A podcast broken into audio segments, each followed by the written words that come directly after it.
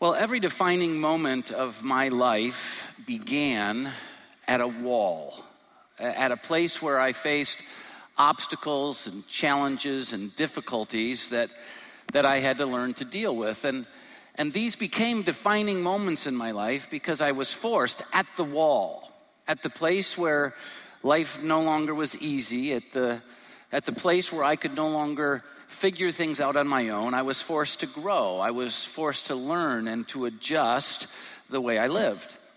And, and, though undesirable, though I wasn't looking for them, and though extremely difficult, these walls ultimately made me better with this caveat if I responded properly at the wall.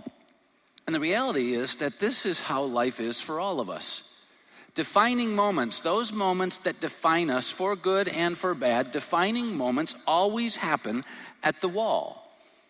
And most of you probably know this Monday is Martin Luther King Jr. Day. And, and the reason we celebrate him is because of the tremendous, significant impact he's made on our nation. His dream, and then the way he led people in attempting to achieve that dream, became a defining moment in our nation. And it all started for him at the wall, at the wall of racism, the wall of hatred and intolerance, the wall of injustice and violence. And what so many people don't know or have forgotten is that the vast majority of people experiencing that wall in this nation's history responded in negative ways. There were the racists who were fueled by their bigotry and they were reacting in violence to any little progress in race equity. They even lowered themselves to violent attacks on young black children for going to or wanting to go to their all white schools. I mean, let's be honest, that was criminal. This is a wall that Martin Luther King was facing. There was also a rising swell of black power advocates embracing violence to fix the problems. They decided that they would go to all out war as the means to secure their right for freedom, and riots became the norm. All out war was going on in this nation, and there was a ton of destruction and devastation and even death left in its wake, and it was a common reality of the day. I mean, we have to admit that wasn't productive. But anyone who's a human being with an ounce of empathy and honesty would say, you can understand it.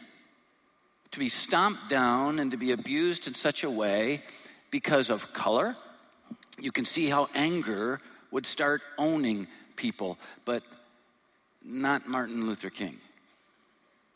There were also many African Americans at the time who had just given up I mean, they had always faced the wall of intolerance and justice, and, and there was no standing up to it. And when you did, you just got more intolerance and injustice. And so they believed that the wall of racism in this nation could never be torn down. It was too big. The wall stopped them. They just gave up. But Dr. King didn't respond in kind. His was a positive dream, and he was committed to accomplishing it in positive terms. By his own words, you need to know. Though he's been slammed in so many different arenas, by his own words, his nonviolent approach to, to changing this world, his standing up to those who would be violent to get freedom and those who would be violent to keep them from freedom, was inspired in great part by Jesus himself. You see, it was when he hit the wall, he said, Now there is a final reason I think that Jesus says, Love your enemies. It's this that love has within it a redemptive power. He went on to say, and there is a power there in love that eventually transforms individuals. There's something about love that builds up and is creative. There's something about hate that tears down and destroys. So, he said, love your enemies. It was at the wall, he said, darkness cannot drive out darkness, light can do that. Hate can't drive out hate, only love can do that. It was at the wall, he said, I believe that unarmed truth and unconditional love will have the final word in creating reality. And this is why right, temporarily defeated, is stronger than evil triumphant. This Monday, we celebrate his life. And we celebrate his life because when he hit the wall, he made a choice. He made the choice that helped to turn his dream into a reality for many. Now, we have to be honest. We have a long way to go as a country. I think recent events and times in this country have shown that race relations aren't all they should be. There are still all the different kinds of people represented today that were represented in his day. But just imagine with me for a moment where this country would be today without Dr. Martin Luther King Jr. We celebrate him because when he hit the wall, he made very different choices than most people, and it allowed him to make a significant impact. The truth is, every defining moment in our lives will happen at the wall. This is what happened in every Bible character's life. The defining moments, those moments that define them for good and for greatness, or for bad and for destruction, all happened at the wall. On the good side, Joseph hit the wall of betrayal and slavery and prison and became a great man of God because of how he responded to the wall. Joshua became a great leader finally at the walls of Jericho. And Paul the Apostle, through wall after wall, persecution, prison, the rejection and betrayal of those he loved the most, ultimately, because of his responses, had defining moments that made him a hero of the faith. And here's what we need to know these aren't stories of other people. This is God telling us what our story is going to be like. Because the same is true for all of us. And since we're all going to face walls that will become our defining moments for good or for bad, we need to know about these walls and understand them. And what I've found over the years is most of us have no clue that the walls are coming. I mean, we just don't get it. We don't understand the walls. We don't we don't get it that they're going to keep showing up in our lives and we're going to keep hitting them. And we don't understand that God has given us all the equipment we need to respond in the right way at the walls. And yet, example after example in the Bible and in our lives is that we don't apply His principles. We don't expect the wall. The wall defeats us and conquers us, and we never become what we're supposed to become. We've got to understand these walls and what happens to us and in us when we hit them and what we can do to get through them. Do you know what happens when we hit the wall? I mean, the natural reaction when you hit the wall, I can boil it down to one word, and the Bible affirms this as well. It's the word wrestle. When we hit the wall, we begin wrestling, struggling, and any other synonym you want to attach to that. It's what we do. God actually gave us one literal example of this in a man named Jacob. Many of you don't know that name right off the bat, especially if you're newer to the Bible and to the spiritual journey. So let me give you everything you need to know to understand Jacob. He was the son of Isaac. You got it now, right? Yeah. So he was the son of Isaac, but, and this will probably get you closer, he was the grandson of Abraham. Now, Abraham's a pretty known character in and outside of the spiritual journey. He was a father of faith. He's the, the guy who was so macho that he was able to father a kid when he was 100 with a 90 year old woman. Talk about potent, this guy, you know. Abraham, the father of faith. And he had been promised that though it was impossible for him to have a child, humanly speaking, with Sarah, that he and Sarah, even in the impossible, even at that wall, would become the parents of a great nation. And God, as always, came through.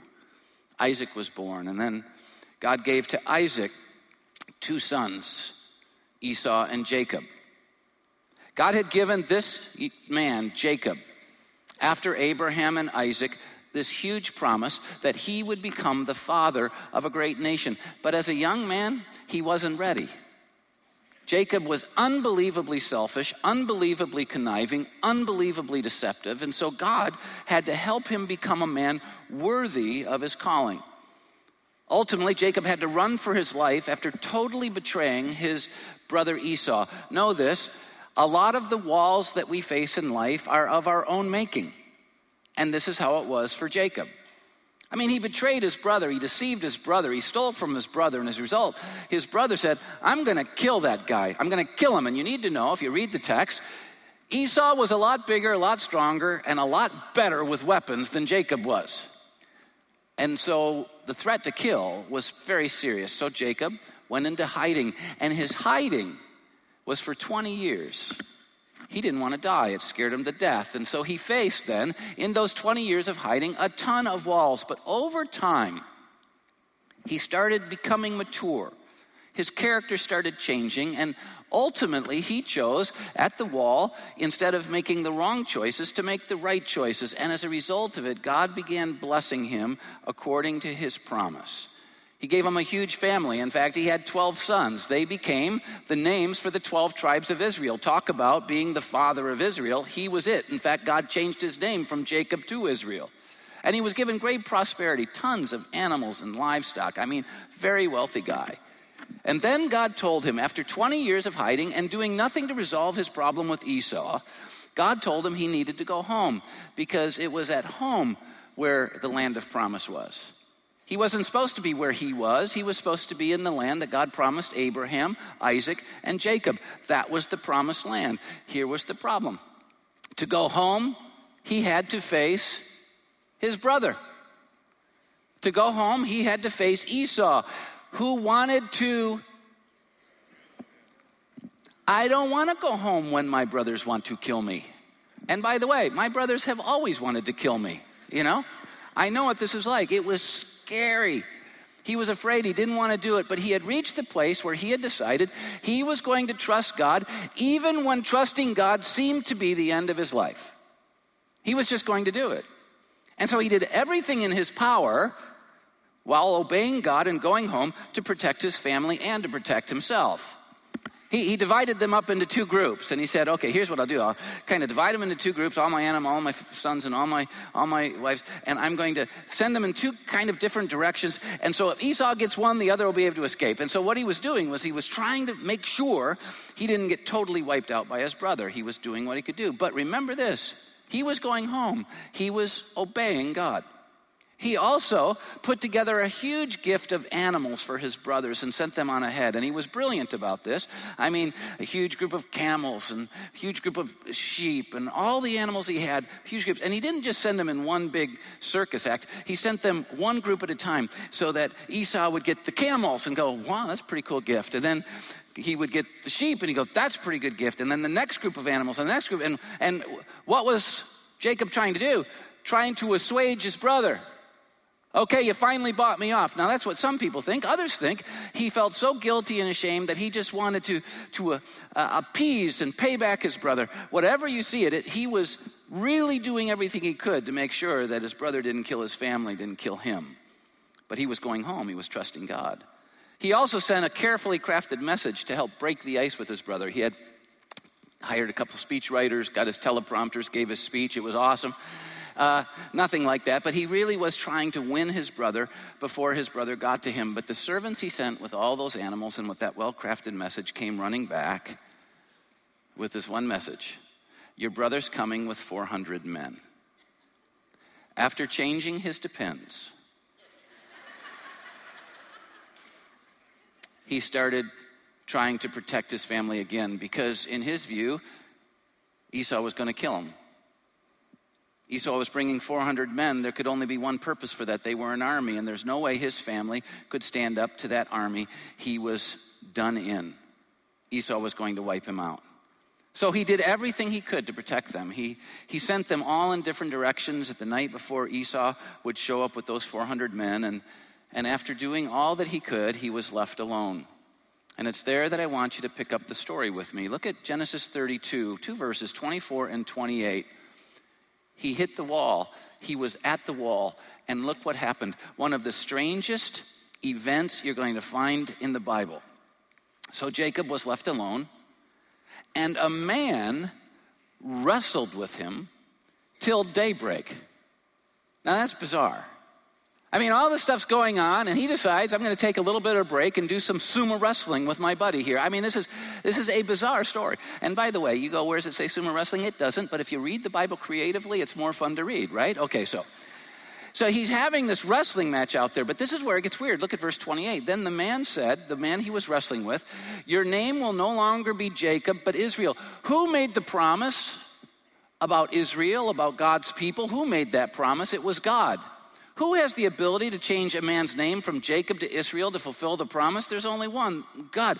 This text is saying he was literally wrestling with God. God came in the form of man and wrestled with Jacob. And then God, after changing his name, says, Because you have struggled with God, because you've wrestled with God and with men and have overcome, I'm changing your name to Israel. But what I want you to see before we go further into that is that this is what happens at the wall. He was at the wall, try, trusting God, obeying God, doing everything he could, but at the wall, there was only one thing he could do wrestle and struggle. And this is exactly what happens to us when we hit the wall. We're in these moments of the impossible where, where all we can do isn't enough. Everything Jacob could do didn't keep the 400 men with Esau from coming. It was over no matter what he did. And so all he could do was struggle and wrestle. And if we're honest, this is exactly what we do at the wall. But we don't always struggle and wrestle in a good way. At least I don't. I, I find when I'm at the wall, and I'm often at the wall, I wrestle with myself. Don't you do that when you're in these situations where you're hitting the wall, where you just start wrestling with yourself? He wrestled with his fears and his inabilities and his shortcomings, disappointments, his doubts, and all that was coming down. I always wrestle with these things. We also wrestle with others. Uh, obviously, Jacob was wrestling with his brother, the whole concept of his brother. He's wrestling with others. And this is what Dr. King was doing. He was to, having to wrestle with the racists. He was having to wrestle with people in the black community who wanted to create war, and he had to wrestle with people in his ranks and outside of his ranks. He had to wrestle with others. And we have to do the same thing because aren't others often what's ultimately getting us to the wall? We, we wrestle with our circumstances, and we wrestle with God like Jacob did here because he's not living up to our expectations. I wrestle with God a lot at the wall because it's at the wall I realize you're all powerful. You could have, in your power, stopped this. You're in control of the flow of history and the flow of choices, and you could have prevented this from happening. And so it's at the wall where I start wrestling with God. I'm wrestling with myself and others and the circumstances and God. And I mean, it's messing me up and it's causing me to live and see through a distorted lens. But ultimately, what I have to realize is that when I'm wrestling with myself and I'm wrestling with others and circumstances and God, it's because I'm really wrestling with my own demon. I'm, I'm wrestling with the evil one. Look what Ephesians 6, verse 12 says. For our struggle is not against flesh and blood. It's not who our struggle's with, but it's against the rulers, against the authorities, against the powers of this dark world, and against all those spiritual forces of evil that are playing out their conflict in the heavenly realms. What I've learned to realize is at the wall that Satan loves to show up in his deceptive power because at the wall all of a sudden I become susceptible to all the lies and the deceptions and the reason I wrestle with myself is because I'm not accepting what God said about me. You're fearfully and wonderfully made, Brad.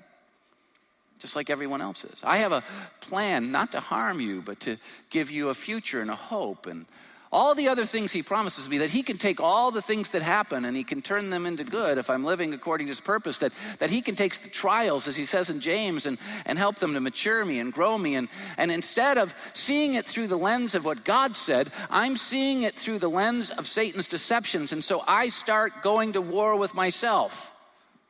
I'm not up to this. I, no wonder I have fear. I, I go to war with others because I'm no longer seeing what God says.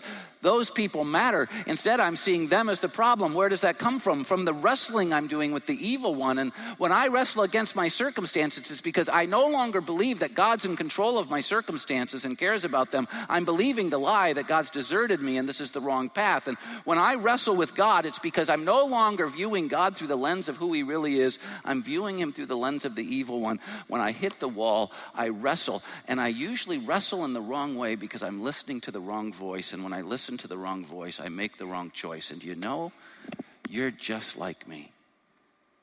No wonder we mess up at the wall. And this is where I have to share two very important truths that if we will keep in mind and embrace when we hit the wall, they will help us make the right response instead of the wrong one. They will help us have defining moments that are positive instead of negative. And here's the first truth God uses the wall to get us where He wants us. God uses the wall to get us where He wants us. And according to His truth, where He wants us is where we'll find joy and contentment and peace and meaning and significance, where we'll live up to what He created us to be. God uses the wall to get us where He wants us, He doesn't use it to harm us. But the second truth Satan uses the wall to keep us from where God wants us. At the wall, the only goal Satan has is to keep us from getting where God is leading us because he knows that's the place he loses and God's wins, and that's the place we win instead of losing. And he's bent on our destruction. Look at what Jesus said in John 10 10. The thief, the evil one, comes only to steal, kill, and destroy. I have come that they may have life and have it to the full. Jesus uses the wall to get us where he wants us. Satan uses the wall to keep us from where God wants us. The question at the wall is who's going to win? Whose voice are we going to listen to? How are we going to wrestle? And I think we just have to be honest. The vast majority of people, me included, let Satan win at the wall. I mean, if I'm totally honest, I have failed at the wall more often than I've succeeded at the wall because I've wrestled with myself, not based upon God's truth, but based upon Satan's deception. And I've wrestled with you and circumstances and even God in all the wrong ways because I'm listening to the wrong voice. I mean, how about you?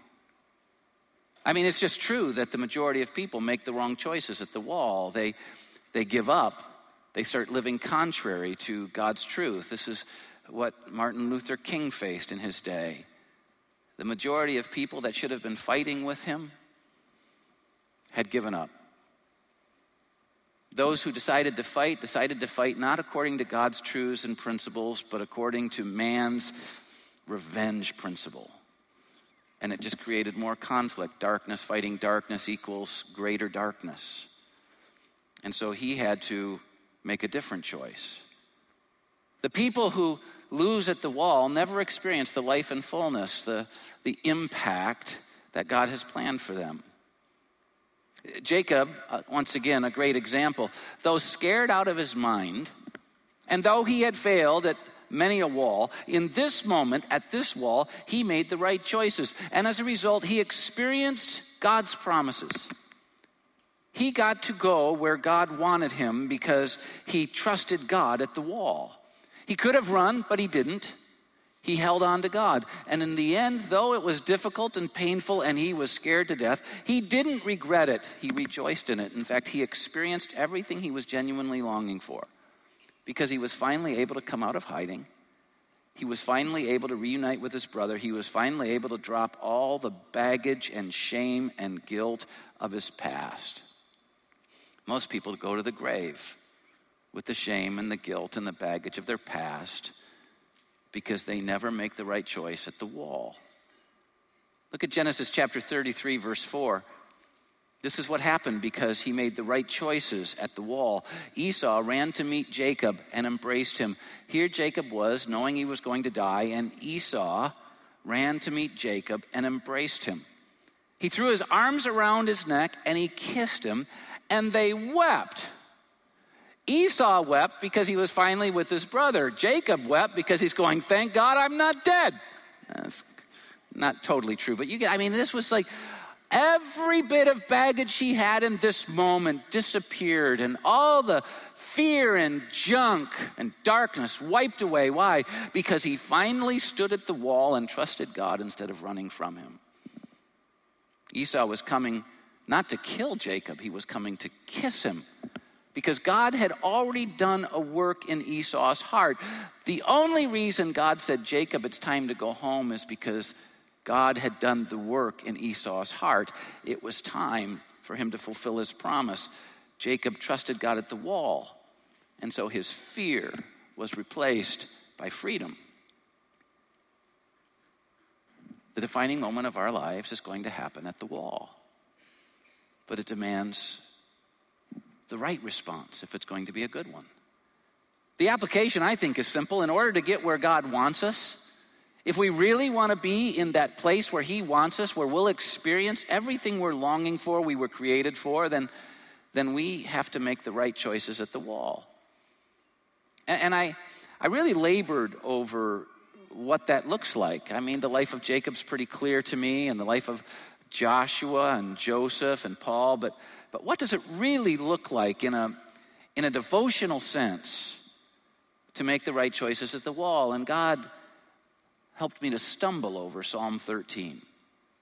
Psalm 13 paints the picture of what Jacob was going through and what we go through at the wall and, and what we should do if we're going to make the right choices. Look at Psalm 13.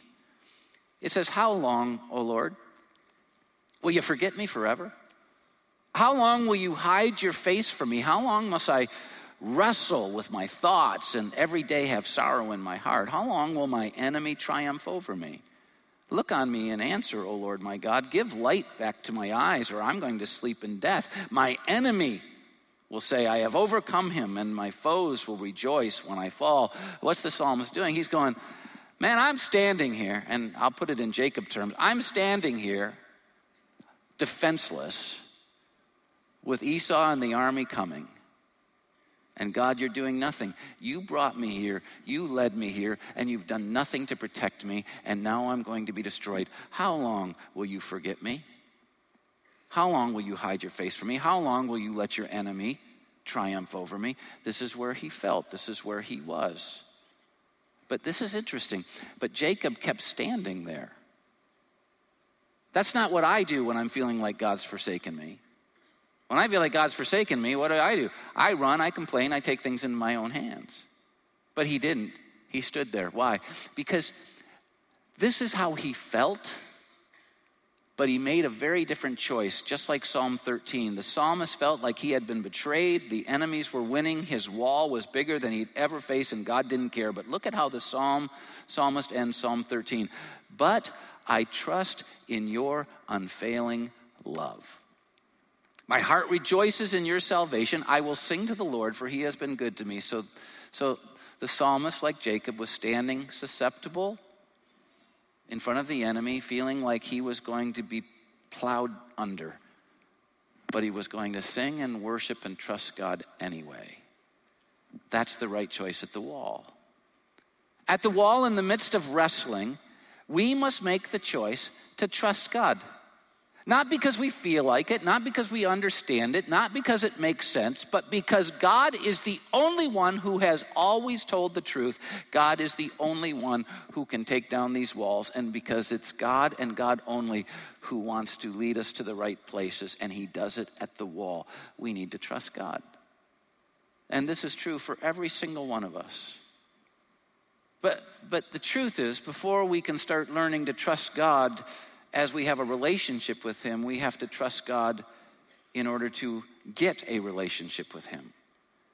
And it's true here that many have already wrestled through their cynicism and their skepticism and their doubts and their, their problems with the concepts of God and truth. And we've gotten to the place where we've acknowledged our guilt and our brokenness and our shame, and, and that when it comes to our sin and our guilt, it's a wall that we can't get over, and we've we finally put our trust in Jesus. Because Jesus died to forgive our sin, the only way it can be forgiven, and rose to give us new life. And so many of us have trusted God so that we could know God, trusted Jesus. In order to experience trust as you face all the walls, you have to first of all experience God through trust. And I just want to encourage those of you who are here and haven't taken this step yet to take it this weekend, to take it now. In fact, before we go forward and apply more about trust, I think you need the opportunity. And so, right here in the middle of the talk, I'm going to ask if you just bow with me in a word of prayer just for a moment. Just bow in reflective prayer. And if you're here and you've already put your faith in God, I, I, I'm asking you to pray for those who haven't. And if you're here and you said, I've never taken that step, why not pray with me? Take my words in this prayer and make them yours. Just say, God, I, I need you. I'm defined by my, my failures, my guilt, my emptiness, and my need. And there's nothing I can do about it. But I believe, Jesus, you died on the cross so that through your death my sin could be forgiven. And so I'm giving my sin to you and asking you to forgive me. And I believe you rose again so I could have new life. And so I'm trusting you for the new life I so desperately need. Help me to follow you. In Jesus' name, amen. Now, before I go to the full application of this talk, if you just prayed with me, we're never wanting to embarrassing, embarrass you. We're never wanting to uh, make a scene with you, but we're always wanting to help you go forward. And so we make it really easy to get information about going forward. It's in your program if you're in our services. All you have to do is take out the connection card on the inside, fill it out so we can get the information to you. Check the bottom box that says you prayed with me, and then there are there are box, boxes outside every exit. Just throw it in there and we'll send you information about next steps you can take. And if you're watching online, just hit the What Next button. We'll do the same for you. But the truth is, it's not just people who don't know God that hit walls, it's people who do know God that hit walls. And it's not just people who don't know God that don't trust Him, it's those of us who do know God that don't trust Him, right? And so, what do we do? We have to make the choice to trust God. We have to make the choice to hang on to God and to hang on to His promises, no matter how deep, difficult or deep the struggle. We can't give in to the temptation of the evil one at the wall. We can't ever let go. I look at Jacob, one of the great prayers coming from this guy in the Old Testament Bible. Look at Genesis 32 26. Then he's in the middle of this wrestling match with God, which is such an interesting thing to think about. And the man, God, said, Let me go, for it's daybreak. Let me go, for it's daybreak. But Jacob replied, I will not let you go unless you bless me. What's he doing? He's wrestling with God and he's saying, I'm not going to let you go it's like you've betrayed me. It's like you don't care about me. It's like you're trying to hurt me, but, but I am not going to let you go because you're the only one that can bless me. You're the only one that can help me. You're the only one that can get me through this wall. I will not let you go unless you bless me. I mean, he kept trusting God. That's a big deal. We need to, like Jacob, continue trusting that God is seeking to advance us, not to hold us back, that he's that He's not against us, but for us. We need to keep trusting that God is there at the wall, even when it feels like He's disappeared, that He's there in the midst of the struggle, not watching us, but working. If we don't keep trusting, then we'll never get to where He's leading. We need to trust God. I will not let you go, God. I will not let you go until you bless me. And if we're really trusting God at the wall, then there are other choices that are going to be a part of our response. When we're trusting God, we then need to make sure that we make an, an intentional choice. And that intentional choice is to never surrender to defeat. Jacob was standing there feeling like defeat was certain, but he wasn't surrendering to defeat. And what you need to realize is every single one of us, just like Jacob, time and time again, will still experience defeat. But Jacob did not surrender to his defeats, he did not let his failure be final. Instead, he kept trusting that God could even take his failures and make something out of his life. We must stay active. We must keep going. We must keep getting up after we fall, after we fail. We have to continue to look for ways over the wall and through the wall. We need to keep believing that it's worth it. We can't give up because it's at the wall our defining moments happen. If we're going to make the right response at the wall, we'll be trusting God and never surrendering to defeat, but we'll also make the choice to do everything we can in that moment I mean, Jacob did everything he could. I mean, everything. He prayed. It's big time in the text. God, you're going to have to save me. God, you're going to have to save me. He obeyed. He went home, even though he thought it was certain death. He worshiped. He, if you look at the story, he worshiped God and he honored God and he worked. He did everything he could to assuage his brother, to, to get through this thing, to, to make it work. But ultimately, he just kept holding on to God. This is how he wrestled. He wrestled as we need to wrestle. He wrestled in prayer. Most people allow the deceiver to keep them from talking to God at the wall because they're upset and bitter and disappointed. But what Jacob did here was he kept doing the work of praying, and that's what we need to do. He kept doing the work of worshiping and obeying and, and all the things that he could do. He kept trusting, and that's what we need to do at the wall, if we're going to get to where God really wants us, then we have to realize when He takes us through the wall, everything changes. And what we have to do at the wall is make the choice to embrace our new reality. I, I just need you to understand something that I have come to learn in my journey, and Scripture's full of this. We never come away from the wall the same as we were before it. Life's different it changes. The wall makes us never the same again.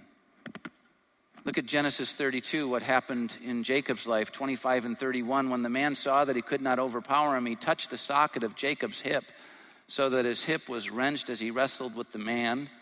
The sun rose above him as he passed Peniel, and he was limping because of his hip. Jacob, for the rest of his life, had a limp. When you go through the wall, you're going to come out different on the other side. And you have to embrace your new reality. This did not anger Jacob.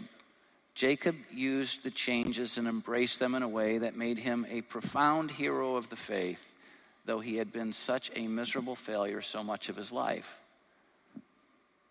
Embrace the new reality.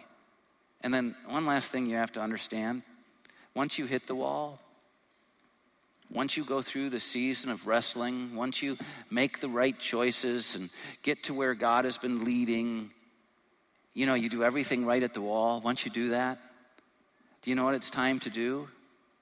It's time to get ready for the repeat.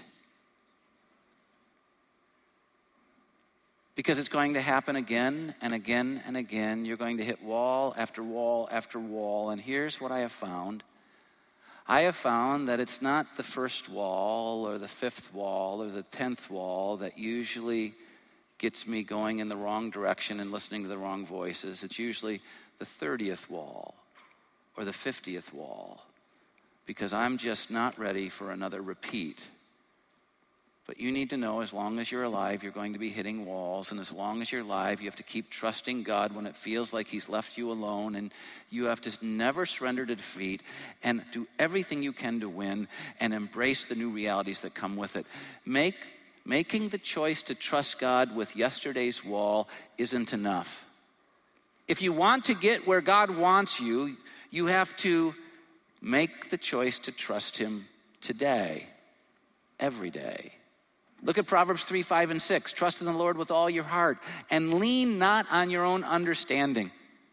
In all your ways, acknowledge Him, and He will make your path straight. He'll get you where He's leading you, but you have to trust Him no matter what. I know that some of you, like me, are right now hitting the wall and you're, you're wrestling, you're struggling with yourself, with others, with circumstances, and even with God. And what you really need to remember is that, that what you're really struggling with is whether or not you're going to trust God or not. That's the struggle. The choice is to trust God no matter what. In, in a moment, we're going to end our service with a song. And, and we want to give you the opportunity to make a choice to to trust God. And so we're going to do something unique. We're going to turn every wall in our building here, every wall in our church, into its own western wall. Uh, I've had the privilege of going to Israel. Some of you have as well, but most of you have not. But you've probably seen images of the Western Wall where the Jews in Jerusalem go and pray. The Western Walls, the, one of the most holy sites for the Jews in Jerusalem because it's, and you might not know this, it's the closest place to where the old Holy of Holies was in the, in the temple of God. It's, it's the place where God's presence dwelt for them. And it's as close as they can get it to it today. And so when they long for his presence, when they long to be with him, they go to the western wall. And it's there that they pray. And what they do is they often take their burdens and write them on pieces of paper, and the wall is old and filled with cracks. And it's interesting when you stand there, you see paper filling all of these cracks, and people take their burdens and the walls they're facing and, and their prayers and stick them in the wall. And then you know what they do? They turn around and walk away, trusting God with their burden. I want to encourage you to make the choice to trust God this morning. And here's how we're going to do it We've given you each a post it note, and it's in your program. I hope you have it. And in, in your program, it's in a place where you can write on it. And we're going to encourage you while we sing this song, I have decided to follow Jesus. We're going to encourage you to write your own version of Psalm 13. You're going to become psalmists for your own life this morning. What we want you to do is we want you to Name your lament. You know, in Psalm 13, he says, God, you've disappeared. You're, you're not showing up. And he's, he's expressing his lament and how he feels. But then he names his wall My enemies are triumphing over me.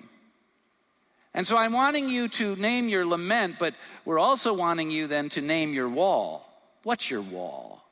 What is it that, that you're hitting that's just really messing you up? And then we're wanting you to do what the psalmist did I trust in your unfailing love. I trust in your unfailing love. And as you're doing this, as the song's being sung, I hope that you'll just be really doing it in a way that you're drawing closer to God. And when you're done and when you're ready, you can stand and join us in worship. And then, when the song is done, what we're going to do is we're going to allow you to go anywhere in the auditorium, the side walls, not the stage, but the side walls or the back walls, and same in the balcony or the walls in the hallway or even the pillars, and, and to put your Psalm 13 lament on that piece of the western wall. And then say, God, I'm giving you my wall. I'm trusting you with this wall. And then when you walk away, you're walking away from the burden and you're taking his peace. And then after it's all over and the song's done and people are posting their Psalm 13s, if you are at a place where you still just really need to pray with someone or talk to someone about what's going on in your life from a spiritual perspective, we have a ministry team that would love to do that. All you'd have to do is everybody's leaving and you just come into the front parts of the seats here and you just sit down and our ministry team will come to you and spend time with you if that's what you'd like to do and for the rest, the service is over. But before we sing, let's pray. Father in heaven, I thank you so much that you are God. And I pray that when we hit the wall, we will not respond by nature, because when we respond by our nature, we respond in anger or bitterness, or we give up and quit. We make the wrong choices, and that defining moment becomes one that defines us in the wrong way. I pray, God, that at the wall, we will remember that you are leading us to where you want us to be, that you are using it, though it may be a very bad thing, to bring about good into our lives. And I pray that you would give us the capacity, the power, the, the anointing, the presence of your Spirit to trust you, to stand there and trust you, to never surrender to defeat to do everything we can to win and to embrace the reality that you're leading us to. Give your grace and your strength. Remove the burdens and replace it with yourself. And we'll thank you that it comes when we decide to follow you. In Jesus' name, amen.